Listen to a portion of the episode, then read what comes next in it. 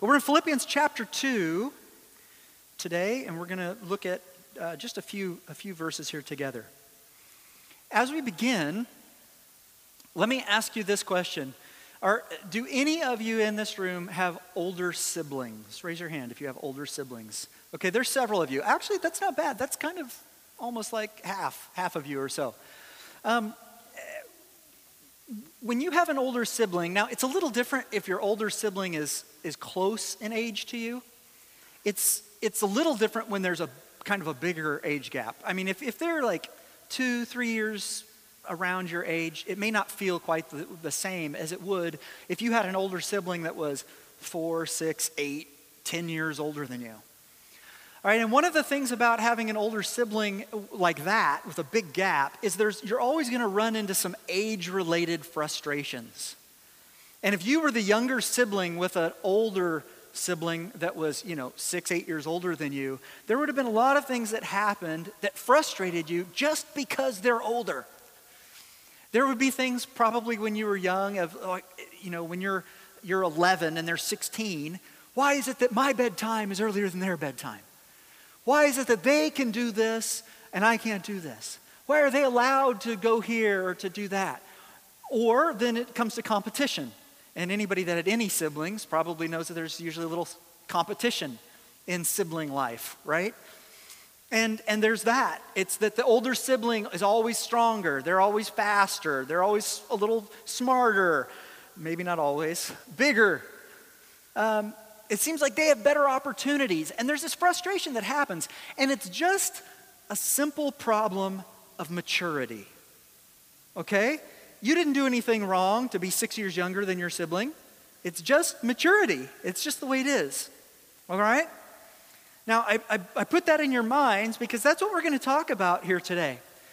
When I read the Bible, or when I study, you know, a biography of some great person of faith, and I, I read about these characters and I learn some of these things from people in the Bible. One of the things that happens for me is I often have the same kinds of frustrations. I'll, I'll, read about somebody in the Bible and I'll be like, why can't I pray like that? Or why doesn't God do miracles through me the way that happened? Or why didn't I get to go here or do this or experience that? Why don't I have that kind of patience? Or kindness or compassion or love. Right? When we start comparing ourselves to some of these people, we, we get frustrated. And not always, but many times, it's a simple problem of maturity. All right? Just like it was a simple problem of maturity that the 17 year old could do with a little less sleep than the nine year old, and so their bedtime's a little later than their bedtime in the same way, some of our spiritual health, our spiritual life, our spiritual growth, some things that we even experience in our, our spiritual lives are, are due to the amount of maturity or immaturity that we have. And I'm not talking about obviously physical age or growth, but of spiritual maturity. Now, as we've been working for these past few weeks in Philippians, I've told you that the church at Philippi was a good church. It was a good church. And this is a letter to a good church. We've learned that they were a church that had partnered uh, with the gospel. They were busy about the work of advancing the kingdom of God by sharing the good news with people in their community. They were supporting the work of missions beyond themselves. That's how we're even having this conversations because they sent support to Paul, who's in prison. But still, they had room to grow. And so in this letter, Paul is going to give a couple of little phrases in here that are really important for our spiritual life. And that's what we're going to study today a path to spiritual growth and maturity. Okay? So, in Philippians chapter 2, we're going to start reading in verse 12. Are you ready? Are you with me? Here we go. This is what it says It says, Therefore, my beloved, as you have always obeyed, so now, not only in my presence, as in my presence, but much more in my absence, work out your own salvation with fear and trembling. For it is God who works in you, both to will and to work for his good pleasure. Do all things without grumbling or disputing, that you may be blameless and innocent, children of God, without blemish, in the midst of a crooked and twisted generation, among whom you shine as lights in the world, holding fast to the word of life, so that in the day of Christ I may be proud that I did not run in vain or labor in vain. Even if I am to be poured out as a drink offering upon the sacrificial offering of your faith, I am glad and rejoice with you all. Likewise, you also should be glad and rejoice with me. Now let's go on and, and read the next section as well, starting in verse 19. He says, And I hope in the Lord Jesus to send Timothy to you soon, so that I too may be cheered by news of you. For I have no one like him who will be genuinely concerned for your welfare. For they all seek their own interests, not those of Jesus Christ. But you know Timothy's proven worth, how as a son with a father he has served with me in the gospel. I hope, therefore, to send him just as soon as I see how it will go with me. And I trust in the Lord that shortly I myself will come also. I thought it necessary to send to you Epaphroditus, my brother and fellow worker and fellow soldier, and your messenger and minister to my need for he has been longing for you all and has been distressed because you heard that he was ill. Indeed, he was ill, near to death, but God had mercy on him. And not only on him, but on me also, lest I should have sorrow upon sorrow. I am the more eager to send him, therefore, that you may rejoice at seeing him again, and that I may be less anxious. So receive him in the Lord with all joy and honor such men. For he, for he nearly died for the work of Christ, risking his life to complete what was lacking in your service to me. Now, that last section in verses uh, 19 to 30 gives us just some biographical information, helps us understand the narrative uh, a little bit better. It says there that Timothy, who, who was known to the people at Philippi, because when you go back into Acts chapter 16, when Paul first planted this church in Philippi, Timothy was one of the people that was with him. Timothy was in the traveling party as Paul was going through these on his missionary journey. And when he came to Philippi at the very start, before there was any Christian church there, and they planted the very first church, Timothy was there. So they would have known Timothy and recognized Timothy's name. He had been part of it. And, and it also um, lets us know that Timothy was currently with Paul in Rome. So remember, even though Rome was, uh, uh, Paul was in Rome in jail, in prison, it was a, it was a house arrest. And it was set up a little bit differently than a, you know, a solitary confinement cell. That's not what was going on. In fact, what we learn in Acts chapter 28 is that it said that, that Paul could have visitors come and visit him.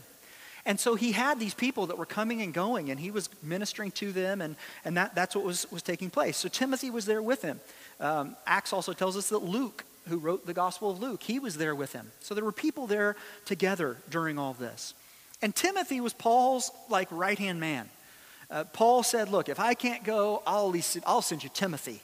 Um, if, if, if, if it's not me, the next best person for the job is going to be Timothy. And also, we also see here too that Paul felt it was necessary to send Epaphroditus back home to Philippi. Epaphroditus was the one who came and, and delivered the financial gift to Paul that the church had gathered.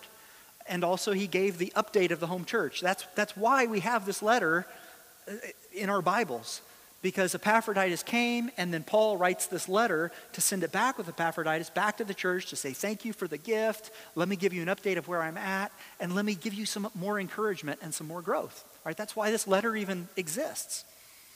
And um, and it seems, apparently, that, that Epaphroditus had gotten very sick, either on his journey to Rome or while he was there. And Paul was very concerned that he would get home safe and sound. And in fact, it's, it's actually likely that Epaphroditus was the one who carried this letter to the Philippians back to the church in Philippi.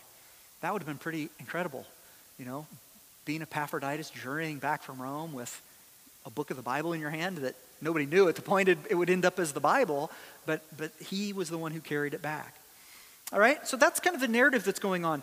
But the section that I want us to focus on today starts back in verse 12, um, specifically with the phrase, work out your own salvation with fear and trembling. Okay, if I left you with that as your thing to take home today from church, that's a little overwhelming. That's a little daunting. All right, everybody, go on, work out your salvation with fear and trembling, and just walk away. You'd be like, ooh, that's what the Bible says. I saw it, I read it. What in the world does that mean? okay, that's, that's what we're going to look at. And I want to warn you as we start here today, this is some deep level stuff.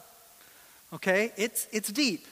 And if you're new to the faith, you're, you're a new Christian, you might not be ready for all of this but it's still good to get an idea of it. Okay? And if you have been a Christian for a while and you want to know what your next step is for spiritual growth and spiritual maturity, you might find it right here. Okay? So this is an important passage. Now, here's the thing about spiritual maturity. Unlike what we were talking about at the beginning of the message with the siblings, you know, where uh, you just grow and as you grow, you develop and you change, and it's just, there's some natural growth ha- that happens. Right? Spiritual maturity doesn't always work that way, and spiritual maturity doesn't necessarily match our age. Okay, you could be 85 years old and a spiritual infant, a baby. Uh, and it's, it doesn't even necessarily mean that, oh, it's because you got saved at 84 and a half. Okay, not necessarily. In fact, you could be a Christian for many, many years, but that doesn't necessarily mean that you're spiritually mature. It's hard to understand sometimes, but, but it's true. And, and with physical growth, we have some like developmental benchmarks that are tied to time right? I mean, even when a baby is in utero, they can now, with ultrasounds and things like that, they can measure the baby and say, okay, the baby, you know, is, the, the woman is four months pregnant, so the baby should be about this size and this weight. They should be this far along in their developmental stage. You know, when the baby is born, you bring a healthy baby back to the doctor for a well baby visit to say, okay, the baby is now 18 months old. They, they should be weighing about this much, about this size. And then there's all these other developmental things. Oh, so this child is a second grader. You know, they, they should be able to do this. They should be able to think this way and understand this. And we have all these benchmarks all the way up to adulthood, right? At, at 10, at 14, at 18, and, and all the way they, through that, that's purely tied to just, just time. But spiritual growth isn't always tied to time. People grow at different rates. Everyone's experience is different. We all have unique challenges and opportunities. But listen, I believe that spiritual maturity is the place where we find the greatest peace, the greatest joy, the greatest hope, the greatest love, the greatest fulfillment as Christians. All right? And if that's true, if spiritual maturity brings all those things into your life, you want to be spiritually mature. You don't want to run around as a spiritual baby for the rest of your life. Because just like the younger sibling who feels like they're missing out, you would be missing out. If you want that peace that passes understanding, if you want that joy and love that's overflowing out of your heart, spiritual maturity is where that's found. That's, that's where we go to. And that's why Paul is encouraging this church and encouraging people all throughout Scripture to grow and move forward. You know, sometimes I'll meet somebody and, and we'll get into a conversation about their faith. And I'll talk to them and, and they'll say something like, Yeah, you know, I was raised in the church, but I don't really do that stuff anymore. I, I don't. I don't go to church. I don't read the Bible. I, sometimes I pray when things are really bad. I'll kind of like, you know, shout out to God and but I don't know. And, and, and they'll say a phrase that I hear, I've heard multiple times where they say, it didn't really do it for me. You know, Christianity, faith, it didn't really do it for me. And for some people, that's okay, but it didn't do it for me. I'm baffled when I hear that phrase from somebody. Because from my experience, I'm like, hold on, it didn't do it for you. Here's, here's what I think is going on there. Either one, maybe they were misled to even understand what a relationship with God is, what it's like, how to grow, what it is. Or maybe it ties back to what Paul's challenging us with here today, maybe they just didn't do the work. Maybe you didn't do the work to ever grow, to work out your salvation in fear and trembling. Now, let me be very clear here. As, it, as we're looking there at, at verse 12, where he says, Work out your salvation with fear and trembling. Salvation is a free gift from God. All right? Um, you've heard that many, many times. You've heard it from me many, many times. I say it in almost every sermon. Salvation is a free gift, free gift from God. That's probably fixed in your minds. We don't work for our salvation, it's given to us freely. We don't work for it, we receive it by grace. But as Paul tells us here, we still have to work out our salvation. We don't work for our salvation, but we work out our salvation. I told you this stuff's going to be deep. is, you, but you're going you're going to make it here with me. Last week, we saw that we've been given the mind of Christ. It's one of the things that we looked at a few different verses that talk about this. And he says, Let this mind be in you that was in Christ right? And then we go and look at that beautiful passage of God uh, coming in, in the form of a human in Jesus Christ as a human and emptying himself, pouring himself out, sacrificing himself for us, ultimately dying on the cross, right? We saw that. And we saw that not only have we been given the mind of Christ, but we're to look to Jesus as our example. And we're to set our hope on the future life that he will bring us. But we still don't know how all of that works and how it applies to our day to day life. It's not complete understanding. When he says you've been given the mind of Christ, it doesn't mean that you have all of the knowledge of God. It doesn't mean that now you see all things and know all things and understand all things. You don't become God, but you've been given that mind of Christ. We still wrestle with sin and broken ways of dealing with life and with other people. We can still carry habits and behaviors that don't honor God. There's work to be done in every single one of us. That's how this, this works. But what he says here is work out your salvation and do it, I love this phrase, with fear and trembling. That should make you pause for a second and say, okay, whoa, I'm supposed to work out my salvation with fear and trembling. What do you picture when you picture fear and trembling? What I picture is like a, like a bomb squad in a movie scene, you know, where they call in the person that is like supposed to be the specialist, but the specialist, they missed the helicopter. So now it's this non eh, specialist that's in here, and there's this bomb, and there's these wires, but don't worry because they've got them on the phone with a little earpiece. All right, you're going to open it up. You're going to see the green wire and the blue wire. There is no green wire. It's only a, you know, it's purple. And, and then, and they're, all right, you got to snip this, but don't snip that. And if you touch this, right, and perspiration and the dramatic music, that's fear and trembling to me. And, and, and there's fear and trembling because of two things. It's, it's something very difficult, but it's also very important.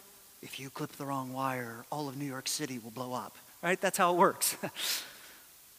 it's, it's very difficult and it's very important. But here's the thing when we're talking about our salvation, Thankfully, our salvation isn't delicate or explosive. So when he says, work out your salvation with fear and trembling, that's not what he's describing. It's not delicate or explosive, but it is incredibly important. And it's important to every aspect of our lives. What did I tell you? Spiritual maturity leads to joy. Spiritual maturity leads to love. Spiritual joy leads to contentment. All that spiritual maturity, it, it, it, it brings in all of those pieces. But the fear he's talking about, it, it's, it's wrong for us to fear that we're accidentally going to lose our salvation. And that's what sometimes people read here. They're like, oh no, fear and trembling. I, maybe, I'm, maybe I'm not saved. You ever had that thought? I have many times. Like, oh no, I, I can't be saved. There's no way. and I, I said that. I did that. I thought that. Ooh, there's no way. That's not what he's talking about. And that's not what he's saying that you should fear or you should tremble because, ooh, you may clip the wrong wire. That's not it. In John 10, verses 27 and 28, Jesus said this He said, My sheep hear my voice, and I know them, and they follow me. I give them eternal life, and they will never perish. And listen, and no one will snatch them out of my hand.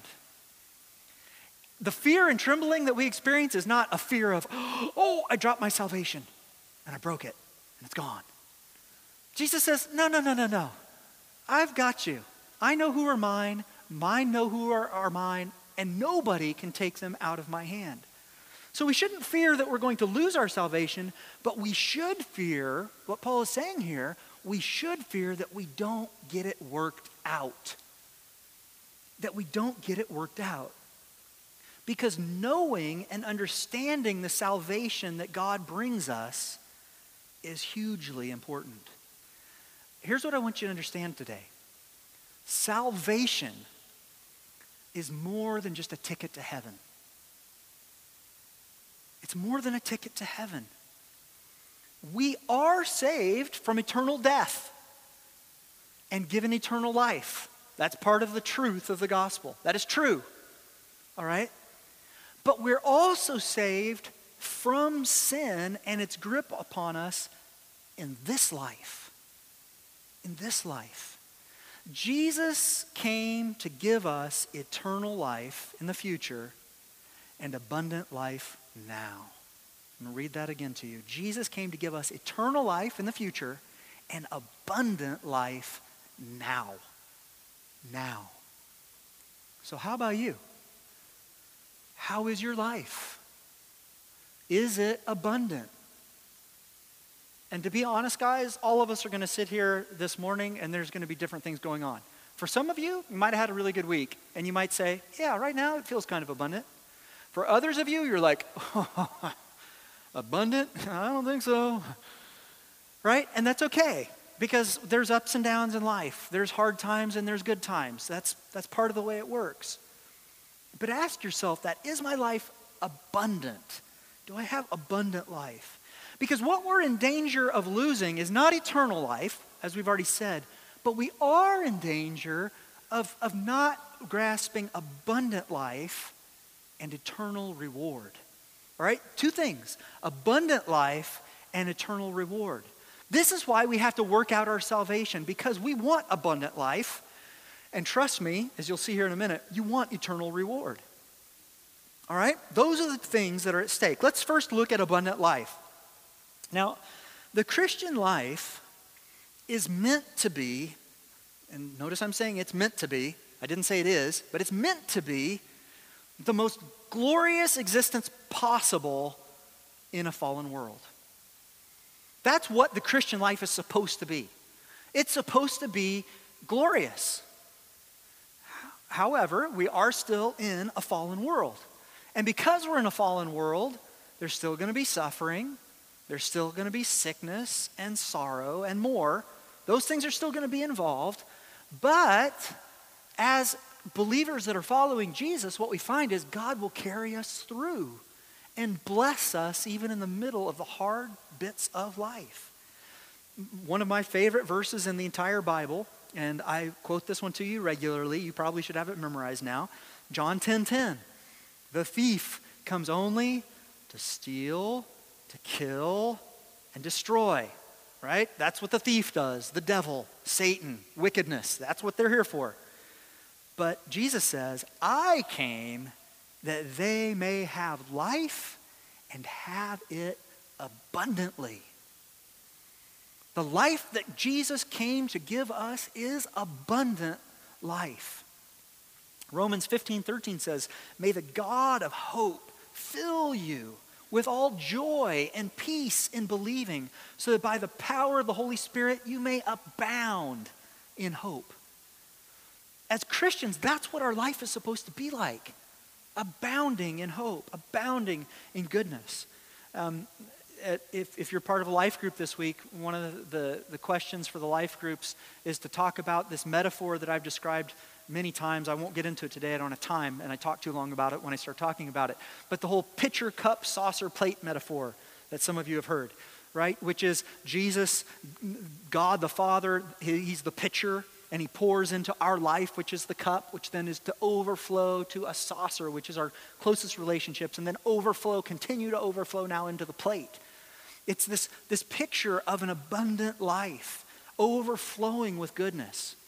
And if we don't work out our salvation, we're in danger of missing out. We're in danger of stunting our growth. We're in danger of always being kind of the younger sibling that just never really grew up. And that's not what God has for us. All right, so he, he, he tells us abundant life comes from this, but also eternal reward. That's the second thing. Now, I've read this Bible many times, but I don't pretend to know all that is found in here. And I don't even understand all that that phrase, eternal reward, means from Scripture. I, am not, I'm not sure of it. But I do believe that it will be of enormous value in eternity. Okay? And, and, and I think that if, if Jesus tells us that we are going to see it as a reward for eternity, I think there's pretty high value in this. I don't think he's talking about like some little, you know, knickknack or trinket, some little statue that we put on our mantle in heaven. Yeah, you know, back in uh, 2027, I got the, the most valuable usher award, you know, from God. And that's my reward, and there it is. I don't think that's what we're going to see.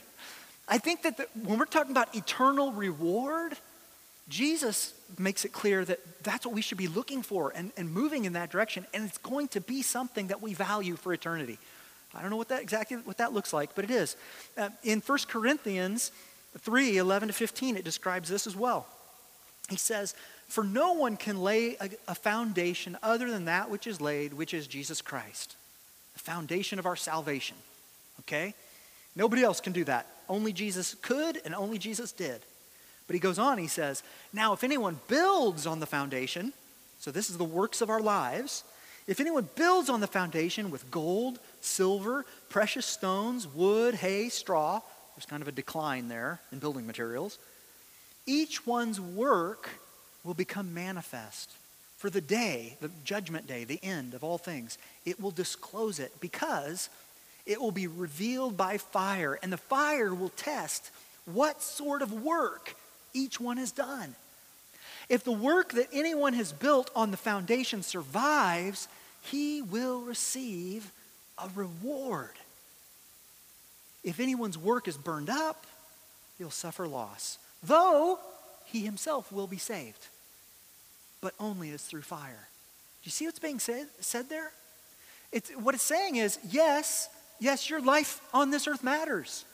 And those whose lives uh, are, are being built with things of value and things that last, and think, they're going to receive a reward for that, of, of what they do in this life.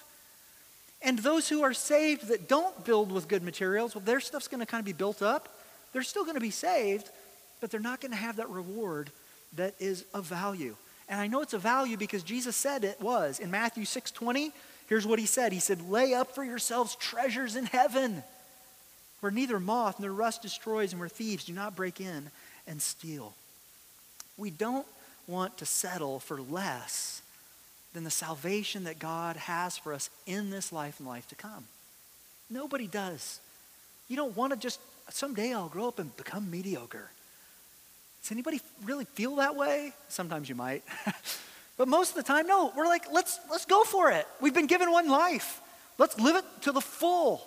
Let's do the most that we can with the life and the time that we, we've been given. None of us know how many more days we have on this planet. Let's live it to the full. Work out your salvation with fear and trembling. Now, as it goes on here, look what he, he says there in verse 13, because he also says, though, it is God who works in you, both to will, that means for you, your will, your desires, what you want to do, both to will and to work, the things that you, your actions that follow, for his good pleasure. This is a work of God in our lives. All right? Salvation is a work of Jesus. This, this growth process, this maturity process is a work of God in our lives. We're called to cooperate with what God is bringing about in our lives. And that's how it works when you become a Christian. He, he's working on you bit by bit, changing you a little at a time. And He transforms our will and He transforms our actions. But He doesn't do it against our will.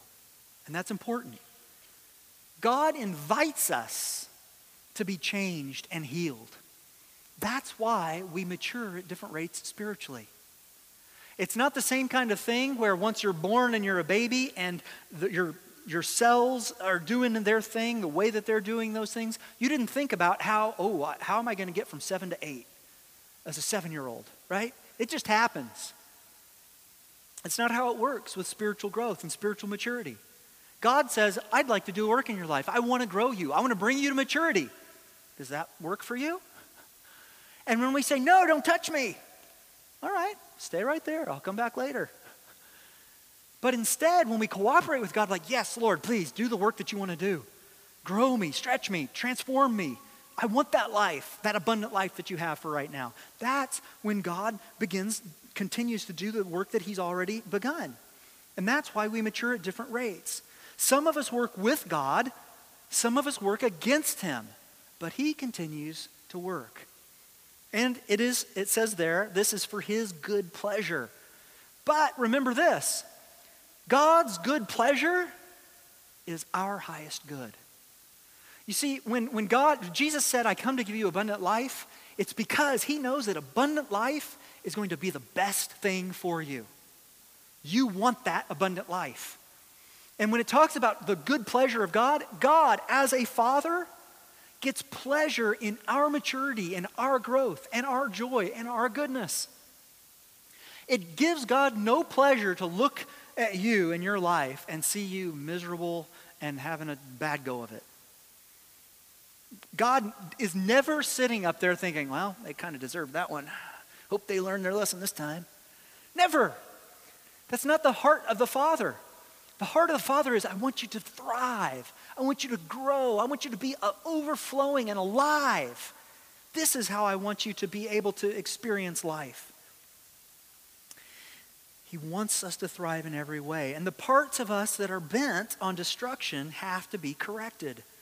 But God is at work restoring us to become the people that He created us to be. That's what sanctification is. We're justified and we're being sanctified. The work that He's doing goes beyond ourselves and then not only do, do, we overflow, but then it affects people around us. And that's where he talks about from verses 14 to 16. Um, and I'm going to read this again for us. He says, Do all things without grumbling or disputing, that you may be blameless and innocent, children of God without blemish in the midst of a crooked and twisted generation, among whom you shine as lights in the world, holding fast to the word of life, so that in the day of Christ I may be proud that I did not run in vain or labor in vain. As we cooperate with God, as we cooperate with Him, we begin submitting our thoughts, our desires, and our behaviors to Him, and we start obeying His commands. This is part of the way we're working out our salvation. We're cooperating with Him, we're walking with Him, we're working with Him. And God's given us a, a, a set of morals to live by in the Bible even over all these thousands of years, the morality that we find in Scripture is still the morality for today, just as it was then. No matter what generation we're a part of, no matter what country we live in, God's view of right and wrong doesn't change. It doesn't change. And here, specifically, we're taught to live without grumbling, he says there. In some translations, it says complaining and also without disputing or arguing. And he tells us here, he says, look, these attitudes aren't appropriate for the children of God. They're not. The griping and complaining and grumbling, the, the argumentative sorts of nature that you've got, the wanting to fight over all this, dispute about that. It's like, no, that's, this isn't, it's, it's not appropriate. Why? Because he tells us right there, we are meant to be a contrast to the rest of the world. Just like light contrasts dark. He says we are supposed to be shining as lights in the world. Does the world around you dispute and grumble and argue and complain? Oh, come on. Like, that's what we're living in right now. We're neck deep in complaints and, and arguments and, and all of that. That's part of why Christians are not supposed to be that way. We're supposed to be different. We're supposed to shine as lights into that darkness.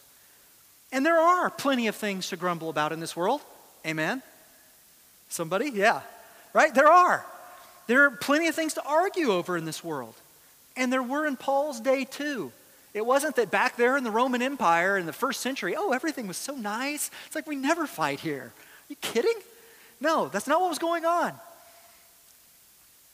Of, uh, and, and, of course, I, I mean, oh, here's the next question Is our generation crooked and twisted?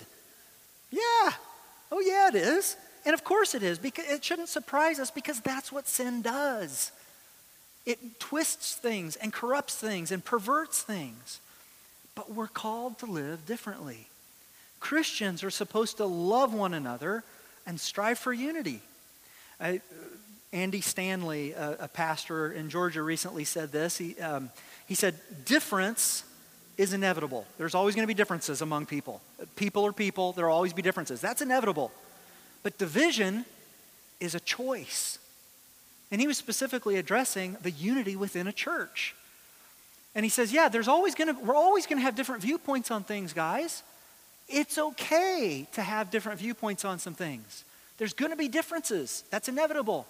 But division, that's a different thing. We're called to unity. We're called to love one another and unity, even if there are some things that we agree to disagree on. Sadly, the church, capital C church, the church at large, has gotten sucked into the division of our nation, and it's dividing our churches. And that should not be so. Instead, let us be, as he tells us here, let us be the people that shine as lights in the world. All right, so as we finish here today, how do we do this? How do we work out our salvation and shine as lights? Well, there's a couple things that he tells us right here in the text. First off, he says that we should hold fast to the word of life, and also that we should cooperate with the work God is doing through us. So, how does that play out for you? How are you to, to hold fast to the word of life? How are you to cooperate with the work of God in your life? Well, start with just you. Start with your personal life. Read and meditate on the Bible. Pray and seek God. Worship and glorify Him. Live out of the overflow. And then what do you do? You let that begin flooding your home. Guess what? We won't ask for a show of hands of this, but a lot of arguments and grumbling and complaining, you know where it happens maybe the most? At home. The people you love the most. You would think we'd save it for somebody else that we don't like. But no, a lot of times it's actually the grumbling and complaining happens with the people we love the most. That's not how it's supposed to be. Live out of the overflow. Start at home. Let that life flood your home. Then take it to work, take it to school, take it to the grocery store, to the ball field, wherever it is that you go. Bring it back to church, that light. Let that shine here too. Shine wherever you go. And those, those last couple of verses in verses 17 and 18, just like chapter 1, where Paul said to live as Christ and to die as gain, he says to this church, he says, Look, as long as you, the church, are shining as the light of Jesus and you're holding fast to the word, Paul says, even if I die, it's well worth it. Because as long as you're doing those things, you're shining as lights, you're holding fast to the word, you're loving one another, you're doing all the, the, the, the work that God's given us to do on this earth. You're doing what you need to do. And I will rejoice, and we will all rejoice for eternity. Why? Because God's will will be done, and your lives will be fulfilled. So, here's the question as we wrap the whole thing up What sort of work do you need to do today? How do you need to work out your own salvation? in fear and trembling? What is the next step for your spiritual maturity? Are you a grumbler? Maybe you need to begin living a life full of gratitude and replace your grumbling with gratitude. Have you stalled out in your spiritual growth because you've stopped being in the Word and in prayer? Has your light grown dim because your love for Jesus has grown cold? Let's get to work. Let's do what God's calling us to do. Let's be obedient followers of Jesus who shine as lights in the world. And let's enjoy the abundant life that God calls us to live. Amen? Let's pray. Father, I, I pray, God, that, uh, that today my brothers and sisters don't feel condemned, but they feel challenged. Because, Lord, I know that that's how I feel when I read this passage and I think about this. I'm challenged. Because, God, I want abundant life. I want eternal reward. I want everything that you have for me in my life. And I know that there are so many things that get in the way of my spiritual growth and my spiritual health and my spiritual maturity. But Lord, I just pray that you would help every one of us lay down those things that are in the way.